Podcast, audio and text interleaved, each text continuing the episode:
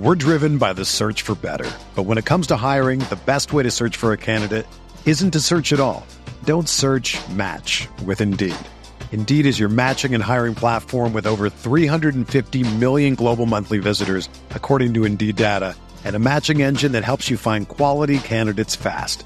Ditch the busy work. Use Indeed for scheduling, screening, and messaging so you can connect with candidates faster. Leveraging over 140 million qualifications and preferences every day, Indeed's matching engine is constantly learning from your preferences, so the more you use Indeed, the better it gets.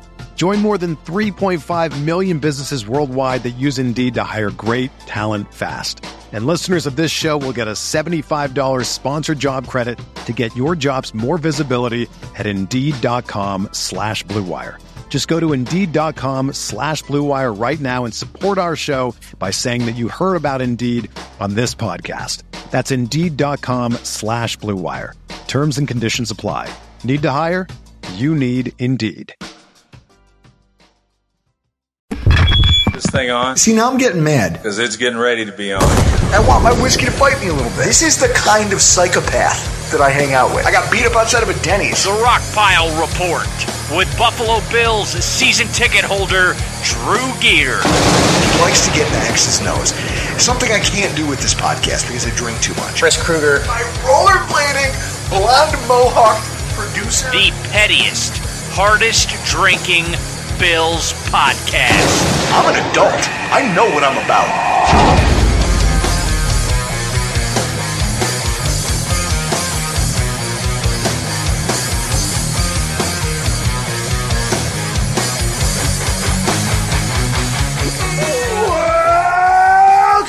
Everybody, to another edition of the Rock Pile Report podcast. I'm your host, Bill season ticket holder Drew Gear. That's my producer, Chris Kruger. And tonight we're talking about market disruption. Talking about market disruption. We're going to talk about market influence and factors when it, uh, in particular, as it, as it pertains to the guy we spent last week, Chris, what, about an hour applauding? Mr. Brandon Beane? Yeah. And some of the personal markets for some of our players that have been disrupted by the fact that our GM is, in fact, a contractual gangster. Chris, this idea came to me as I was perusing, you know, obviously, uh, awful announcing and, um, what's it, uh, football, what is it? No, no. What's the, what, what are the publications that cover sports business? Like sports media business? What are some of the best outlets out there?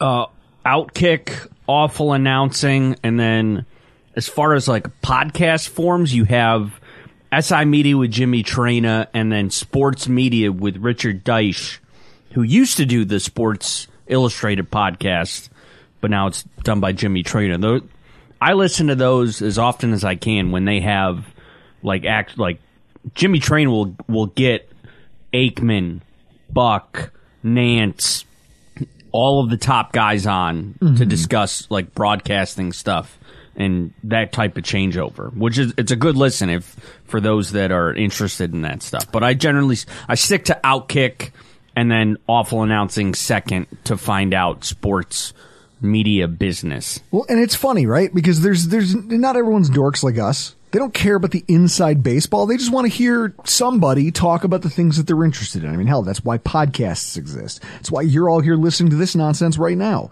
Is because you found two idiots who are who make you laugh once in a while, and they talk about a topic you're interested in. And it's but like there's a lot of inside baseball for those of you who actually care about the kind of thing that we could talk about. We choose not to bore you with it, but it is interesting when you see it playing out on a national stage and when, you know, when things blow up, Chris, is usually when these things become interesting. Now, when I walked through the door, I had a topic in mind. You hit me with one that I think kind of leads right into it. It is the TSN 1260 shutdown in Canada. Now, tell me, uh, first of all, guys, just so you understand, hockey religion in Canada, it's not that far of a, like, you, it's not that far of a walk to get to the idea that, like, if you primarily cover hockey in Canada, by default, your services are in demand. Who is the best NHL player? Please tell me now. Connor McDavid, And where does he play? Edmonton. Exactly. So imagine listening to this was like two days ago. So imagine what were we Thursday?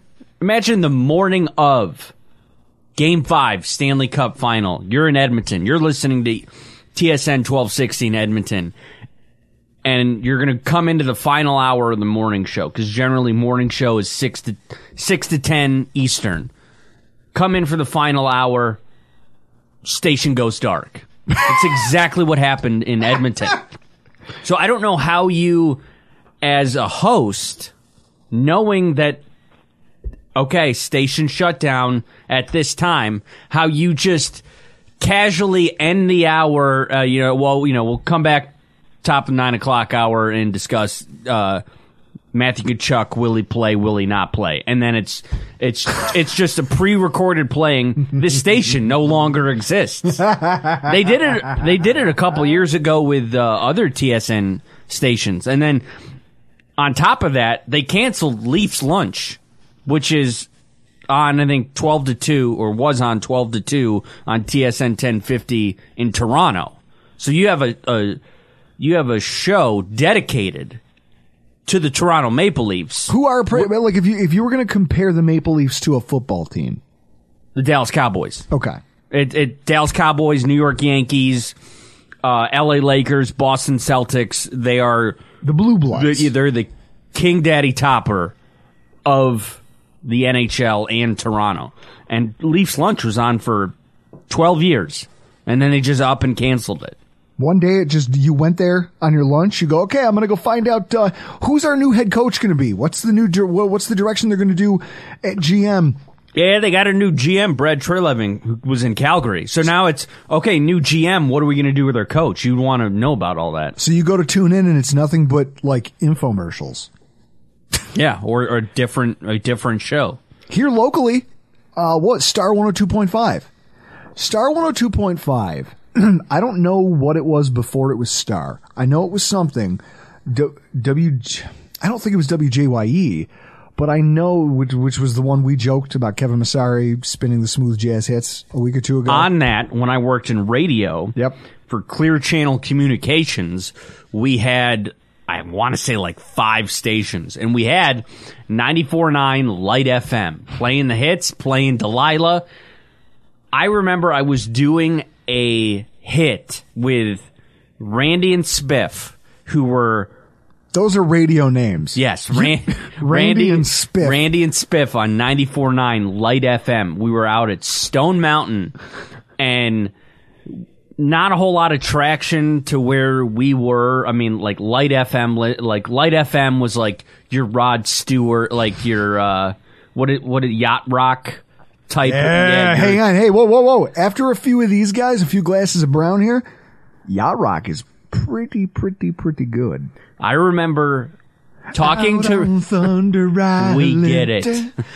I remember talking to Randy and Spiff at S- Stone Mountain, and they were talking to me like unsure of the future of Light FM. and I want to say within the next two months, that station went dark for country, and they fired everybody and got in new DJs. I always wonder like how it works. I've been a part of some really fucked up firings. Like when I was working in collections, I started for this small agency that a buddy of mine had left our company to work for. I started working there and I worked there for maybe four months, five months. Easily kind of quickly became one of their more consistent debt collectors. And then there came a day. Now, Chris, now you had to think about this. It's a big, wide open. They went from a really small office to a really big office in the same building. They moved into a new office space, big, wide open floor so they could hire more people. There's maybe, I'd want to say 80 people now working in the collections staff. It's like a Thursday afternoon and they kind of like, okay, hey everybody, hey, hang up the phones. Everyone hangs up and they go kind of you, you, you, you, and you in the office right now. And I'm thinking to myself, what the fuck did I do? And then I'm looking at the people who are getting up and walking into the like the big office that like Chris, there's like a glass door, but there's like a glass wall, but it's a two way mirror. so, so they can watch you from inside this like really nice office and you can't see them. And so we get taken into this room and I'm looking around going, these are your best collectors. What are you going to fire all of us? Fuck you guys. You'll go under. We're sitting there and we're sitting there and no one's talking. And all of a sudden, the one guy kind of speaks up. He goes, All right, this is awkward. I don't know how else to say this. He goes, Right now, everyone else not in this room is being fired. it's like, wait, what? He goes, Oh, yeah, no, they're all being told that they're let go effective immediately and to pack their desks. We have boxes and everything stacked up waiting for them. We're going to give them about 45 minutes to clear out of here. It's like, what? What? So now we're just sitting here. It's like, what do you make small talk about, Chris, for 45 minutes? Well, you know that 70 people just got axed. I would expect it to be like the scene in Black Sheep where Chris Farley gets fired, collects his things, and then the building starts on fire. That's how I would like to picture it. So the, the here's the kicker. They let us out of the room. And I'm joking with my buddy who got me the job there. And he's like, hey, better them than us, you know? At least those poor bastards, at least we're not part of that group. And all of a sudden the one guy goes, hey, uh, why don't you hang back for a second? Talking to my buddy. Imagine how tone deaf you have to be to fire a whole room full of people and save one guy just so you can fire him individually 20 minutes later. It's got to be the worst. That's gotta be, and I guess the rationale was, well, we like you and we wanted this to be a more personable firing.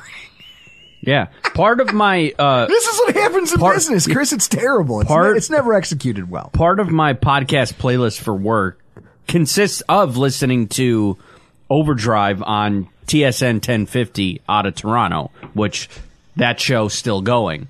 But they did have on the new Calgary Flames head coach, uh, Ryan Huska, on Monday. And it either Monday or Tuesday. And then they were talking about old times playing junior hockey.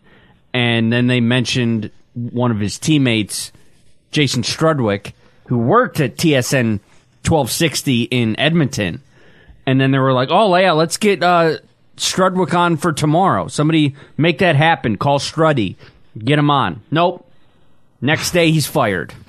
So he doesn't get on the air.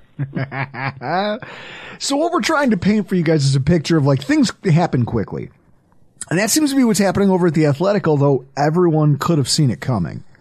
I mean, during one of our recent After Dark segments, Chris, we sat here and discussed the changing face of mainstream media. And I got talked- a lot of hit because of the thumbnail I made. Yes, it did. We're actually, it's weird, guys. I don't know how to explain this. Again, we like to break down the fourth wall.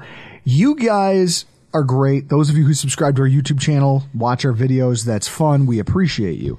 What's fucking weird is that the, our shows, like our podcasts that we do and put on there in video form, now that we have, now that we've got to, we punch it up a little bit visually and we do these things, those After Dark's YouTube exclusive videos are doing like what four or five times the number of subscribers we currently have. Yes. It's fucking crazy. It's I, I don't I can't explain it. It's and I'm and I'm not going to rock the boat, Chris. Whatever idiocy you have, whatever you're like that guy who's deaf but can play the piano. Like what's that called? The what was that movie? The Pianist, maybe. I have no idea. I have no idea. You- You're the guy with no people skills, and yet somehow you've learned how to touch people, like elicit a response. I don't get it. But so we talked about mainstream media and the ESPN layoffs and FS1 laying off, uh, losing talent due to budget cuts and financial constraints. The athletic has been kind of a topic that me and my friends have been talking about for a long time. This idea, you know, Ryan Lasel from Rock Sports and some of my other friends who work in content the model of the athletic couldn't have been viable long term, right, Chris? Yep. I mean, essentially, they think about when they came up in 2016. Newspapers was, were starting to rapidly shrink. There was a lot of papers dying, laying off staff. The Buffalo News is one of them. And you look at the people who work for the Athletic for the Bills now. Joe Buscaglia, Tim, well, Tim Graham covers all things Buffalo, but they scooped up a lot of really talented people who were working for outlets that didn't have a lot of long-term viability. They did that by paying them a fuck ton of money using venture capitalist money. And with projections that the paper wouldn't, like the outlet itself, the athletic, wouldn't actually be profitable until 2023. So the losses they were incurring were just considered part of doing business. The model was flawed though, right? Because they turn around and they sell to the New York Times. I think the guy who sold it, I think the New York Times bought it for like what, like five hundred million dollars. I'll give it a goog. Give it a goog. The New York Times was thinking, I can buy low and then cash in right when this outlet is about to hit its profitability window. Yeah, $550 million all cash deal. That's fucking wild for an outlet that was losing money year over year, but kept telling everyone it was by design. Well, it's part of the projection. They got $550 million for not making money. And then the New York Times brought them in. They, they, they go, well, we've got this earning potential. Well, New York New York Times stock price dipped uh, during Q1 this year, 2023. Uh, when they found out that the projections from the Athletic were wrong, and that the profitability curve was still a lot farther out ahead of them, that projected growth that they previously forecasted, they weren't actually going to realize it anytime soon, even though their subscribers doubled in the time that they purchased it. 3.7 million people, Chris, and you're not turning a profit? How many more people give a fuck about sports? That video, what was the, what was the team? Remember when the schedule release came out and that one football team did the video of just grabbing random people? Was it Nashville? Did grab random people and had them like Yeah, the Titans went around Nashville and and had random people on the street point like name the team they thought the logo belonged to. yeah. Look how many people don't give a fuck about sports. There's a lot of them. So you've got 3.7 million readers and you still have operational losses of 43 million dollars. That, that that's bad business, Chris. Do you want to know how they grew those those subs- those subscribers? I just bought an entire year's subscription with zero obligation. Zero. I paid for it in lump sum for about $14. I can't even buy a gla- like right now I'm drinking, I'm sipping on some uh, Blue Note Crossroads. Right? Are you lying? Is I thought that was the gentleman. No. No, I brought the gentleman in, but I did steal some Crossroads from you. All right. Chris is like I'm mildly annoyed by that. Oh yeah, because I got to go to Rochester to get it. Why do you think I'm stealing it from you? Because I'm too lazy to go to Rochester to get it. so, with that said, I can't buy a glass of Crossroads bourbon for $15. But you're going to give me one whole year of your sports media for $15. Like, that's why you saw an uptick in readership. That doesn't make you profitable, does it, Chris? Doesn't sound like it. I don't have the athletic. like th- th- you can't make a profit when the only way to get me to sign up is to charge me literally nothing. They've they've become the Sirius Radio, the Sirius XM of fucking sports journalism. And so now this week they announced that there's layoffs. A round of surprise layoffs. I think it was like four or five percent of the overall staff. And it's it's coming amid talk of a significant reorganization. I put that in quotes, cutting Major League Baseball and NHL beats, saying no one's reading these things, and they're not the, the they're not the mainstream things that everybody cares about. Because they've forgotten the fact that that's what made the Athletic popular when it started. The Athletic was born out of this idea that we can't compete with mainstream media. So instead, what we'll do is we'll cover the shit that nobody else is and we'll do it so in depth that people will be interested. It's niche, but it can work. Like, small underserved markets are what built this thing and now they're saying they don't want that anymore because it's not profitable. No shit. It was never going to be profitable. What do you think happens to this outlet long term? I uh, I have no idea. I don't know. I mean, I don't pay for subscription stuff when it comes to reading and or listening. Although if I ever it rarely happens, but if I'm like renting a car and it's got Sirius, I'm all pumped up because I'll get to listen to Mad Dog. That's about it. Or if I have to take Jessica's car, Jessica has Sirius in her Jeep. I'll put on I'll put on that. But I, I don't pay for subscription stuff. I don't. It's it's going to be interesting to see what happens because they're they're going to continue to face pressure from new ownership of the new, the ownership of the New York Times to turn a profit sooner because they're like like I said their stock is now taking a hit because of this investment and the fact that it the projections aren't lining up. It looks like a bad deal. The reason I talk about all this is because the articles that I found there this week, just kind of in an effort to, because I saw this and I go, oh shit. Well, let me see. Did Joe B get cut? Thank God. He's still around. Tim Graham's still around. But while I'm perusing this, the articles within the Athletic are kind of where I found the theme for a couple of our shows, not just tonight, but that are going to be coming down the pipeline. Um, I guess I'll start with this, Chris. First of all, like you go to the Athletic, one of the photos, it's right here. They, they were talking about Trent Sherfield. I'll say this. Um, remember how they talked about Trent Sherfield being a really good run blocker? Heard about it? Okay. I'm going to show you a photo. Oh, you should have emailed it to me. Mm-hmm. So that way I can see it on my screen.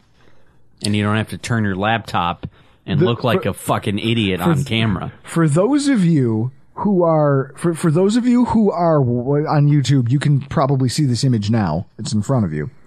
Chris, I want you to take a look at this. This is one of our defensive backs lining up against Trent Sherfield at OTAs. Look at the quads on that motherfucker compared to that cornerback across from him. His legs are like fucking tree trunks. He, that guy being your gunner and an auxiliary wide receiver, like that's terrifying. When people go, "Oh, he's a great run blocker," no shit. he's he's built like a running back from the waist down. That's terrifying. If I'm a 197 pound defensive back, I definitely don't want to try to block that guy in a running play. Yeah. Like, it's just interesting. I see this picture and I go, oh shit, whoever caught that angle, good on you. Cause now it makes more sense. Also, we teased this in our last pod. For as agnostic as, you know, Iman and I may be about off-season bluster, there's an interesting trend that I wasn't even really aware of was a trend. I didn't, I didn't know that it existed at all It kind of gets ex- and it kind of gets magnified in the wake of the Leonard Floyd trade or signing that we were talking about. Joe Buscaglia has an article right now at the Athletic talking about this idea that there are trades coming, like potential trades for the Buffalo Bills this offseason. And I'm like, okay, that just seems like yeah, it's kind of like when uh, Jay Skurski blocked us at the Buffalo News Oh yeah. because I criticized his article about camp cuts. Guy's a fucking idiot. So when I, I wouldn't go that far. What I'll say is he's Dumb. no. What I would say is he's sensitive. Stupid. He's sensitive, and he he has. Left ten- wing. I don't think that has anything to do with it, Chris. I just think that he's sensitive about his craft. He's probably used to people who are just vicious for no reason attacking his work, and I think he's a little overreactionary. That said, I've never met the guy. I'd sit down and have a beer with him. But he blocked us as soon as we criticized the way he wrote his article and then went and fixed it to reflect sort of the thing I was talking about, which means he knows I was right. So I feel like I won. But either way, 10 players he thinks could get traded. And one of the things I learned from that article is that outside of the 2020 COVID year, remember they were like, oh, this is the year you guys don't have to cut anybody. Really. We're going to give you a monstrous practice squad. You can put anybody you want on there. They, they, because of COVID itself, they, they allowed teams to keep a ton of extra guys in the building, right? Mm-hmm. And then they kind of reinstituted it coming out of 2020 into 2021 every year that we haven't had those COVID fueled rules, Brandon Beane has made a trade in late August. Every single year that he has been the Bills GM. Reggie Ragland, back in 2017, you remember him? How excited I was when we picked him? AJ McCarron. Okay? Found a way to get a fifth round pick for him. And he seems to settle in on that fifth, sixth pick round range. Never a seventh, always a fifth or a sixth. He got a fourth for Reggie Ragland, trading him to Kansas City. And it pisses me off that he won a ring there. Wyatt Teller was worth two picks, a fifth and a sixth round pick. Now, how smart do the Browns look like for making that trade?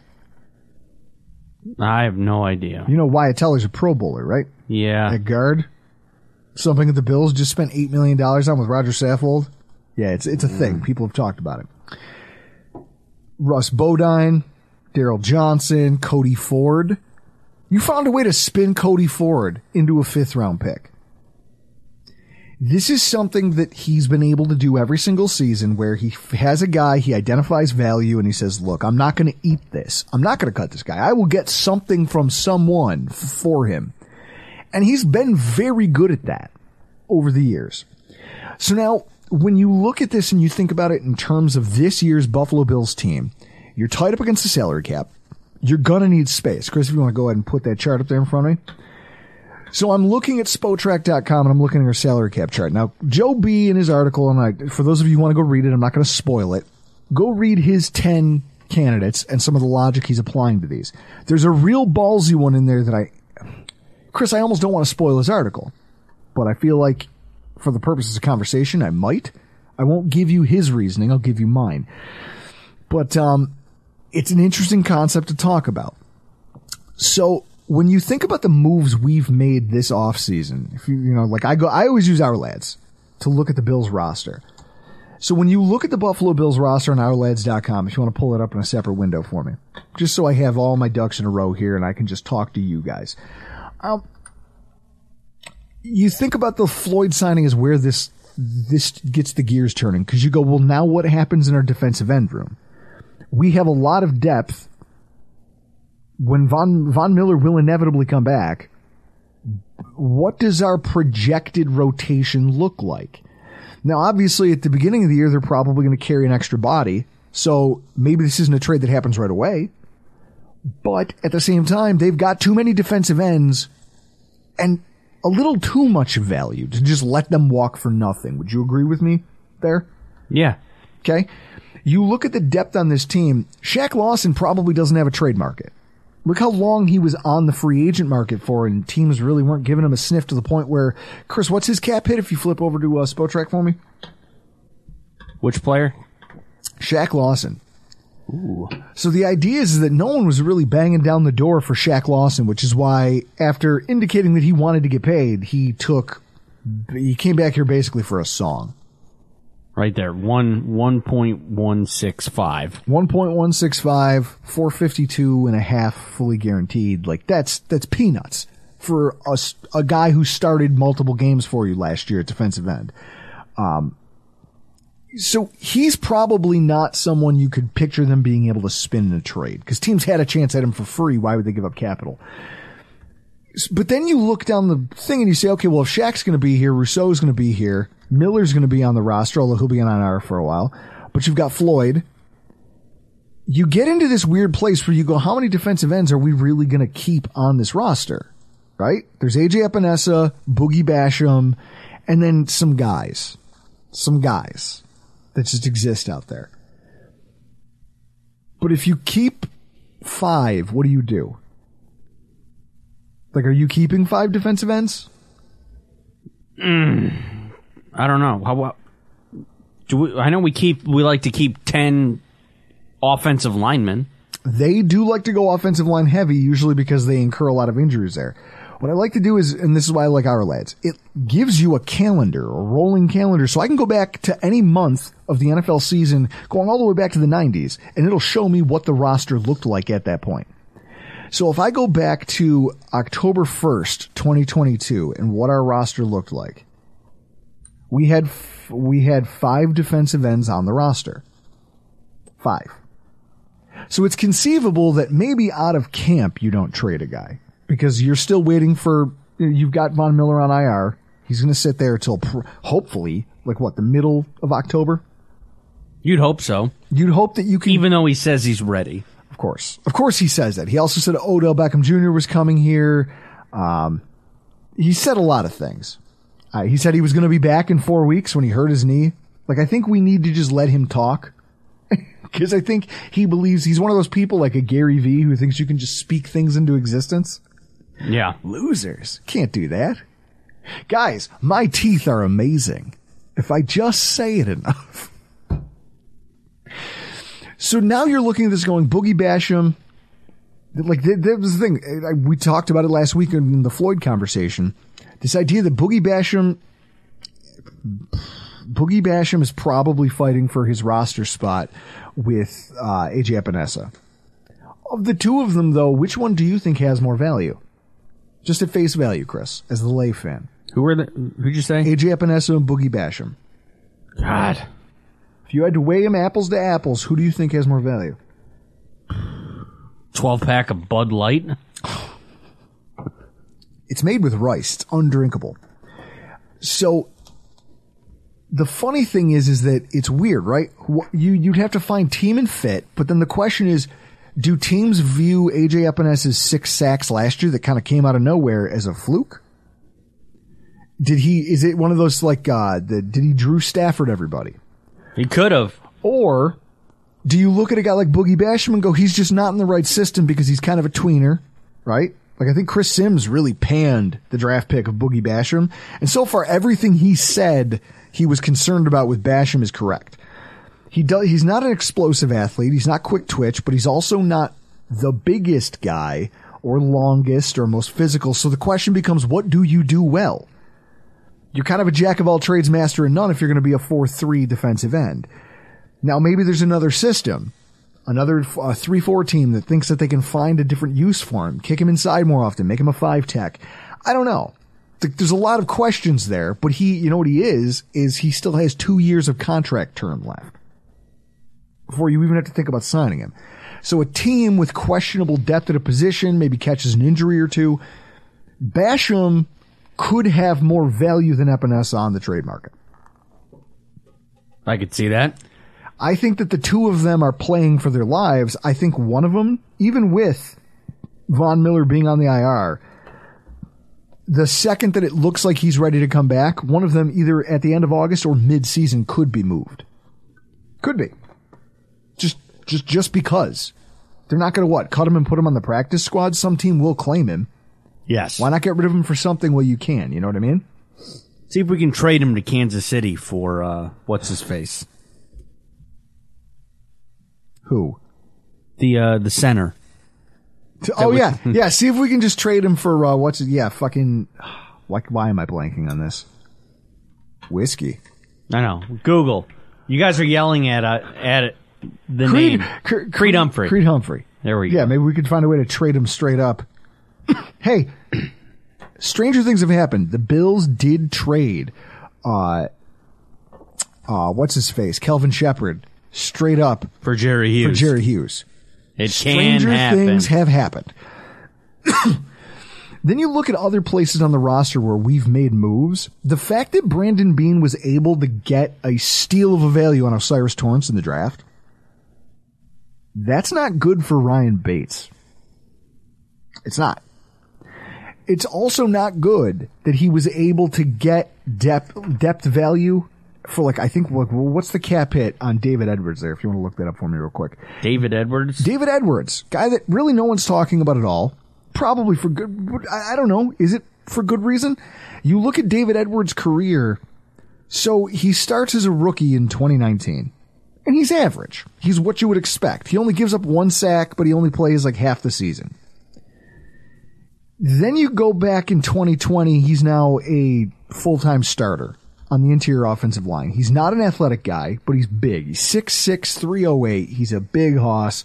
They realize you're, you were an offensive tackle in college, but you have to be a guard because your RAS score is like 4.5. You're just not good with your feet. We can't trust you out on an edge. You'll get run around. So we're going to move you inside to guard where your size alone makes you imposing proceeds to put up pretty decent metrics in terms of sacks allowed, pressures allowed, what have you.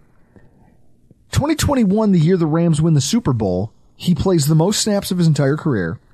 He has the best pass block rating he's had, although he did give up multiple sacks in a game where they were basically just playing backups. So he was, he kind of got kitchen sinked. They're like, hey, we're going to replace that tackle next to you and a couple other guys with backups. Just try to hold down the fort.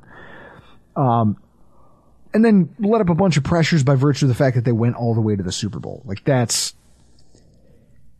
so you've got a guy who has proven he can play at a decent level in the NFL, and he's only making a million dollars for you. You like Bates as an interior offensive lineman, but you also, he's your backup center. which obviously gives him value. So right there, people are listening to this going, there's no way they would trade Ryan Bates. The question is, is that if somebody else emerges as someone that they go, we can, we can kind of live with this, right? Like if you look at this, they have a Greg Mancz on the roster. They've got an Ike Boettger on the roster. They've got a David Edwards on the roster. They've got backups galore. Tommy Doyle. They have depth on the offensive line that, while it might not be stellar, the depth that they've gotten to is like, hey, you're going to have a mediocre offensive line, but it's not going to be one of those things where an injury stops you, takes you from mediocre to terrible. You're just going to stay mediocre. Chris, can you live with that? Yeah, I With that, can. with that in mind, if O'Cyrus Torrence wins that starting job, and now you're looking at it going, Ryan Bates, he's back here. What's his cap hit? You want to grab that for me? Ryan Bates is now a, relegated to a backup, and some team who either suffers a you know like Six and a half. six and a half million dollars, four point eight in cap space. Some team who runs into problems like the Tampa Bay Buccaneers did last year, where they lost their starter early in camp. Then their backup went down. And then early in the season, their backup's backup went down for, and was kind of ailing. And now they're playing a fourth stringer who they just signed not that long ago. It's like, holy shit. That's terrible some team who thinks that they can be relatively good and wants a little bit of depth, or who has an injury to a starter, maybe they look at Ryan Bates and they go, hmm, I could use an athletic interior offensive lineman. With the Bills knowing that, hey, we've got a David Edwards in house who Aaron Kromer very much likes. It's the reason he's here. I don't know. I don't know, Chris. If some team came to you and said, hey, I've got a big need, I'll give you a fourth. I'll give you a fourth round draft pick, a round that Brandon Beane has done pretty well in. Sign me up. To free up $4.8 million in this year's cap space. Because you know Beane likes to have the flexibility to bring in street free agents and promote guys up the practice squad and tinker with the roster as the season goes. Yes. There's a lot of stuff here. And, and again, that's all brought on by the fact that he disrupted that room by landing O'Cyrus Torrence. That's it. You threw a wrench into things and it changed the model and the projection of you. You when you agree to pay these guys, and then in the middle of the contract you go, "Oh, but what if we could save some money and also just stay the same? Save money but stay the same. Why wouldn't we do that?" We're driven by the search for better. But when it comes to hiring, the best way to search for a candidate isn't to search at all. Don't search match with Indeed. Indeed is your matching and hiring platform with over 350 million global monthly visitors, according to Indeed data, and a matching engine that helps you find quality candidates fast. Ditch the busy work. Use Indeed for scheduling, screening, and messaging so you can connect with candidates faster. Leveraging over 140 million qualifications and preferences every day, Indeed's matching engine is constantly learning from your preferences, so the more you use Indeed, the better it gets. Join more than 3.5 million businesses worldwide that use Indeed to hire great talent fast. And listeners of this show will get a $75 sponsored job credit to get your jobs more visibility at Indeed.com slash Blue Wire. Just go to Indeed.com slash Blue Wire right now and support our show by saying that you heard about Indeed on this podcast. That's Indeed.com slash Blue Wire. Terms and conditions apply. Need to hire? You need Indeed.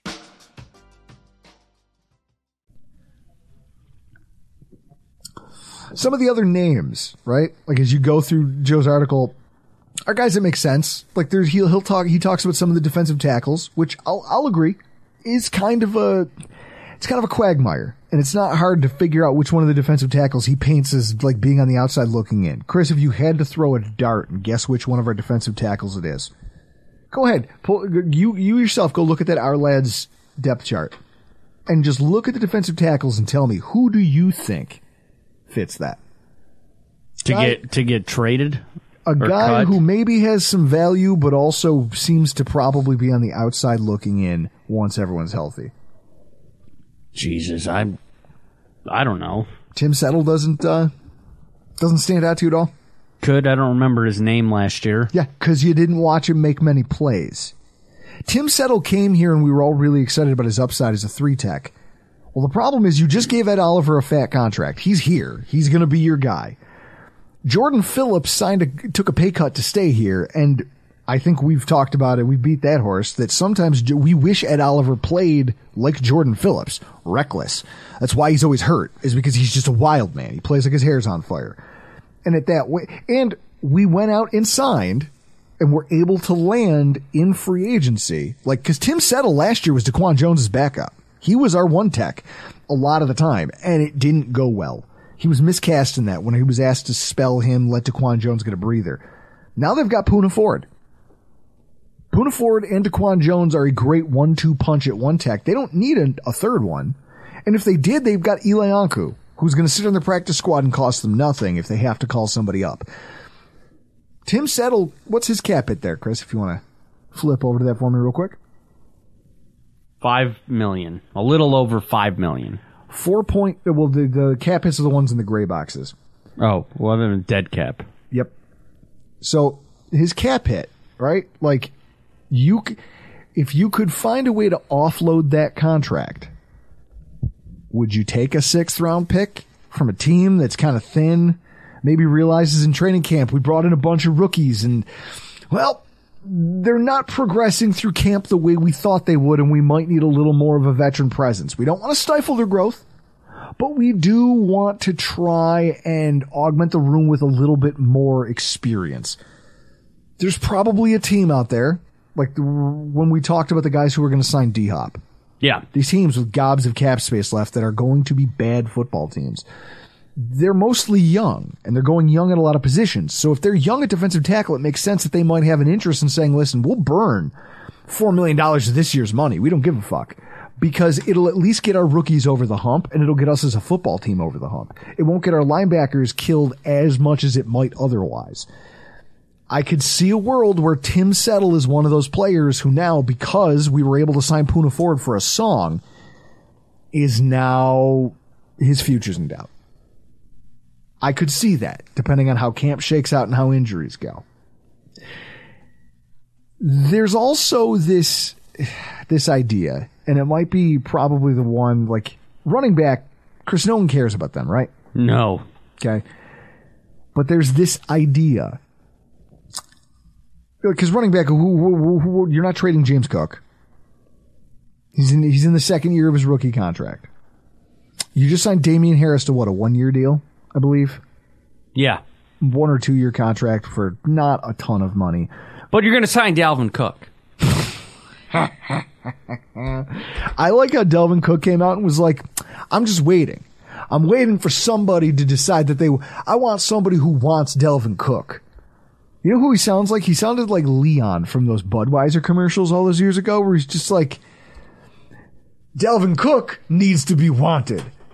Well, you've been, it's been a week. It's been a week and I don't even think you've traveled. I don't even think there's any teams actively like bringing you in for visits. Chris, what's the market for a high price running back now that we're at this stage of the offseason? I don't know if you're. I feel like if you're a running back, your only options are to sign with a team. If you want your bag, your only options are to sign with a team that have a rookie quarterback or a quarterback on a rookie deal. I mean, I'm looking at the teams that could still probably give him the bag that he keeps talking about. Like, I need a team that's going to let me come in and be. First of all, he's talking about a team that wants to let him come in and be the workhorse. I'd say the Chicago Bears, but they just spent how much money on uh, what's his face? Montgomery, Uh, no, uh, what's the guy from? Um, the Lions, the guy the that Lions. the guy that cried, yeah, the guy that cried. and then they I like how that's what you remember him as. yeah, and then they they spent a draft pick on uh, was it Roschon Johnson Yeah. from Texas? So you guys aren't bringing in another star running back at this point. You're not. You already made your room. The Cowboys maybe, but didn't they let Zeke walk because they were like, well, we don't want to be paying a running back all that money Correct, when we have a franchise quarterback who we think can throw us into the Super Bowl. allegedly. It's not going to be Detroit. They just drafted a running back in the top 10. It's not going to be Indy because they already have a bell cow running back when he's healthy. It's not going to be Arizona because Arizona's already proven they don't give a fuck about this season. Unless maybe you do one of those things where you say, listen, c- Here's money. here's money, but also what's his contract? Like, what does his contract look like Like at that age for a running back. For Dalvin Cook, Yeah. I'll, I'll look it up. Can you give a huge contract to an aging running back? Like the Jets could do it, but that takes Breece Hall off the field. Like, I don't know. I, I really don't have a good answer for this. Where the fuck does that guy go? And so in turn, any team that's looking to try to trade a running back, it's like, I, I don't know what that looks like. Hines maybe has the most trade value of any running back on the roster. What is he at? A million bucks? Yeah. It doesn't save you a ton of money, I don't think. Why don't you look at his cap numbers for me real quick? It doesn't say getting Hines uh, what 3.5. Okay, so you make a little bit of a cash. That's more than I thought, actually. You get a little bit of cash, but I think his dead money almost makes it. That's why you'd have to trade him. You can't cut him. You'd have to trade him and find a way to get that off your books. But then also like I just think about this in terms of yeah, Chris, I don't think they're going to give it to you. I don't think they've mocked it up yet. Well, um, it's loading. Okay. It's well, well, it thinks about. Spotrac or the internet's being dumb. So what I know is this: all of the teams that have the money to pay Dalvin Cook like he wants to be paid, he's a talent. He's at eight point seven million on a two-year deal. The teams that could afford that, the Browns, that's hat on a hat. The Viking, I know Ryan Lassell loves it when I say that. Um, the the Packers, no. The Bengals, no. They decided not to cut Greg, Joe Mixon. The Steelers, no. You just the New Orleans Saints, no. Maybe the Rams. I, I, what are we doing here? The Dolphins. Chris, is is it the Dolphins? Like, is that the only Gotta team be the sense? But also, I'd prefer with that shitty offensive line to have Dalvin Cook playing for the Dolphins. I'd prefer to see that because that means Tyreek Hill is not getting more targets. That means Jaylen Waddle is not getting more targets. Yeah, there's only one ball. There's only one ball. And if you're going to take it out of those guys' hands and give it to Dalvin Cook with a bad offensive line, win. Win. Profit. I would take that. I would rather play that version of the the Miami Dolphins. I really would. Oh, God. So with that in mind, running back value right now, I think this is the lowest at any point in the season, and I don't know what that means. Like the Bills don't have anyone who's worth acquiring if you're another football team, right? Like that's it. Hines. He's the only one. and even that's not probably not worth much. Here's the interesting one. And kind of the, the, the crown jewel of Joe's article, and I'm going to let you guys hear his rationale on this, because I kind of balked at it. Kaiir Elam. I saw an article about him potentially being traded.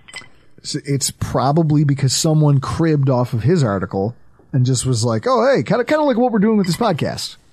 Except I think I'm adding a little more nuance than he did. Uh, is this idea that Kaiir Elam, right? Now, first of all, how bad does it look if you trade a first round pick from last year? Pretty bad.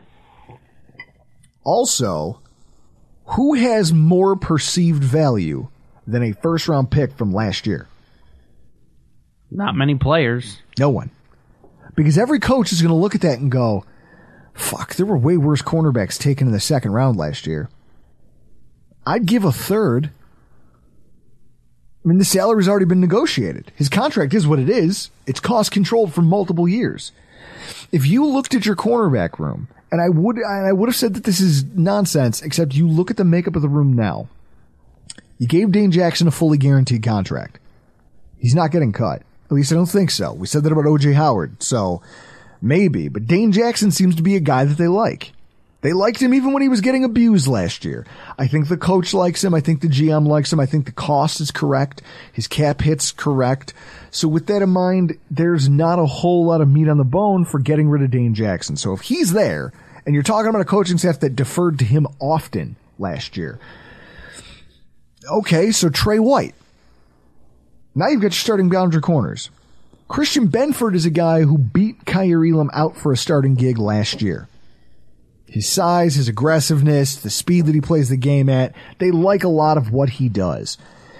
If you want to go and look at it just in terms of defensive grades, and I look at coverage grades and I try to compare the two, like there's an argument to be made that they're kind of the same type of player, right? Like when you go down the list, Kaiir Elam has a has a better coverage grade. Like Benford had some rough outings, but he's a six round pick. You almost expect that, right, Chris? Yep. Elam had some great games. He also missed big chunks of the season just by being inactive. like how the fuck are you as a first round pick inactive? if anything, that almost tells me that maybe the staff's just not happy with some of the things he's doing, not even involving the like the actual on field stuff, Meetings. but just in- Are you on time? are you not, not just on time, but are you on time? Do you prepare in a way that they believe you should be? And I think Sean McDermott actually was st- caught in a moment during an interview when he was asked about Kaiir Elam. And he said, you know, he had some struggles in his rookie year. I think it was probably at the end of season pressers when they were talking about that. And he said that, you know, down the stretch, he earned some more of their trust, but that he's still growing as a professional. When you hear growing as a professional in a sport, that's usually not good, right? No. I would I would think uh it has something to do with meetings. Meetings being prepared.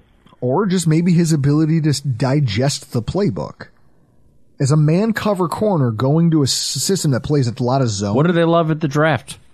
Hmm? What did they love at the draft about him? Or really at the combine? his preparation. Yeah, that notebook. They thought the preparation was going to be outstanding and maybe they bought into that a little too heavily. I don't know. What I know is you have a first round pick who was inactive in favor of a sixth round pick multiple times, health notwithstanding. That's not a good look. So if you were looking for a way to really maximize your return and clear a couple million in cap space to give you room, Kaiir is not a bad way to do it if you really do not think that Kaiir is a long-term solution for your football team. Because his value is never going to be higher than it will be at the end of August. Never. Right? True. Next year, you're going to go into a season where you don't have the outside cornerback depth. You know, and again, the fact that they were able to retain uh, Dane Jackson, the fact that they brought in Dantzler. I mean, Dantzler's not great, statistically speaking. Are you, Chris? Cam Dantzler, I believe, was signed. In fact, this will tell me. Cameron Dantzler. He was drafted, I want to say, in the second round, Third round. third round in 2020. So he's been in the NFL for two seasons, and they decided to move on. That tells you that he's probably not great, right? At the same time, it's about value. If you have a guy who can play outside corner for you, who was a third round pick that you got for nothing, that allows you to spin a first round pick to recoup another third, and it only costs you a million dollars transactionally, do you not think that Brandon Beane hasn't thought about it at least? Uh, God. I bet Like he likes saving money.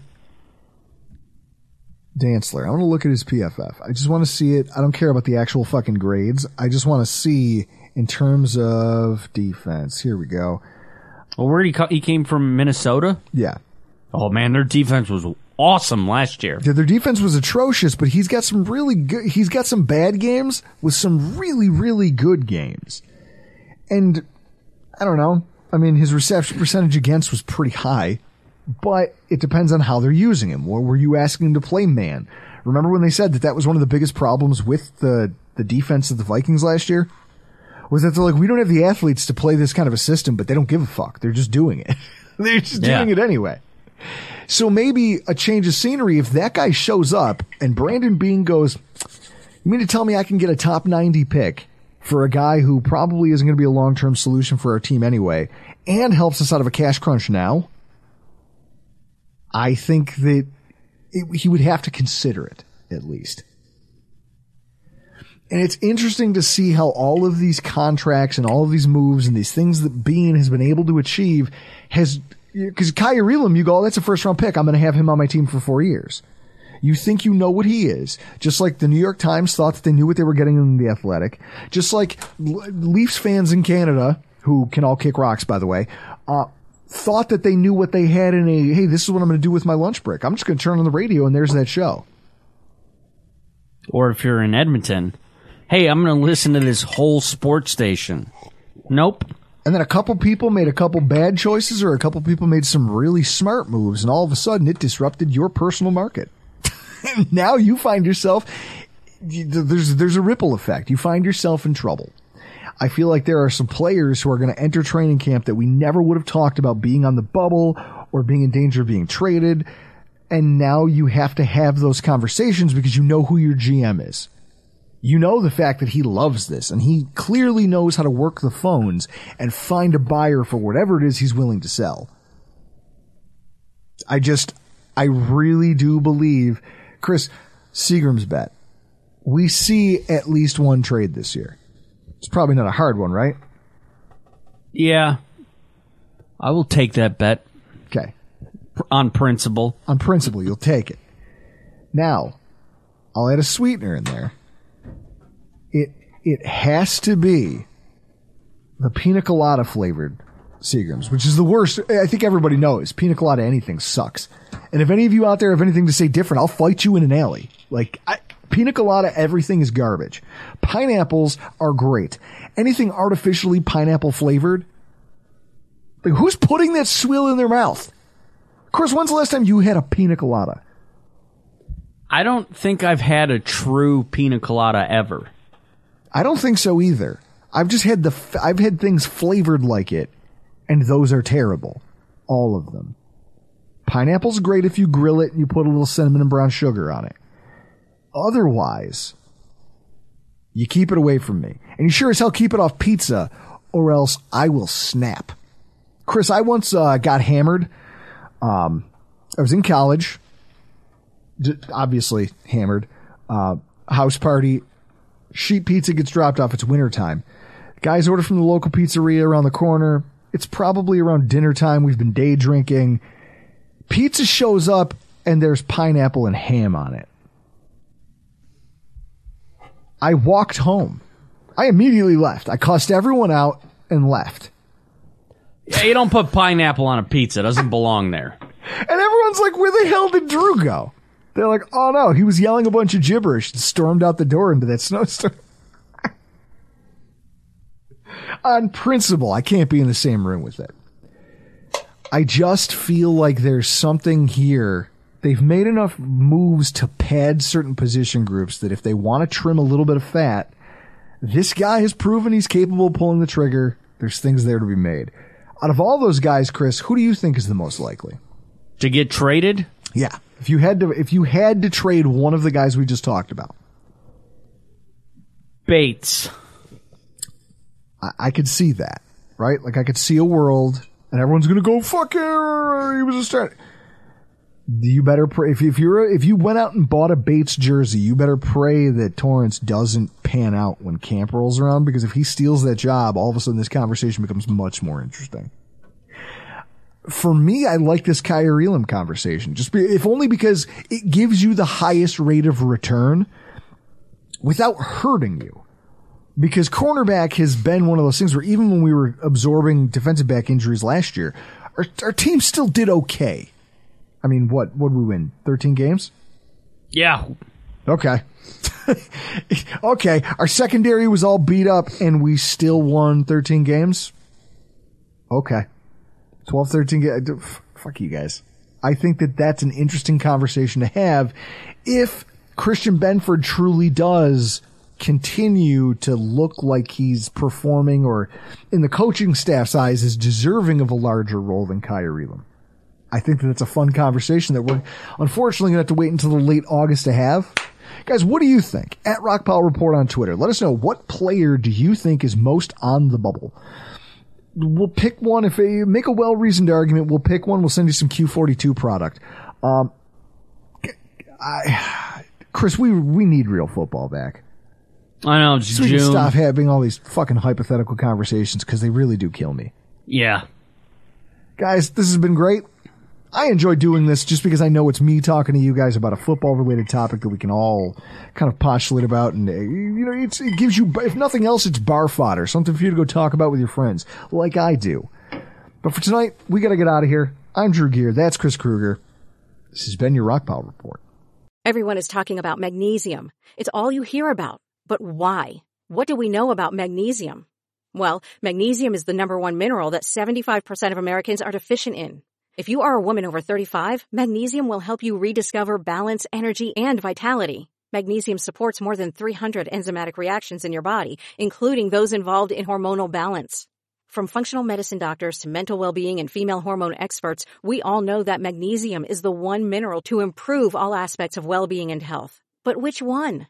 Magnesium Breakthrough from Bioptimizers, the trusted choice recommended by leading experts with seven best absorbed forms of magnesium to ensure your body receives the support it needs for overall well-being. Go to bioptimizers.com slash balance today and use code BALANCE10 for 10% off. Support your journey to wellness at B-I-O-P-T-I-M-I-Z-E-R-S dot com forward slash balance. Magnesium Breakthrough from Bioptimizers, your foundation to optimal health and vitality.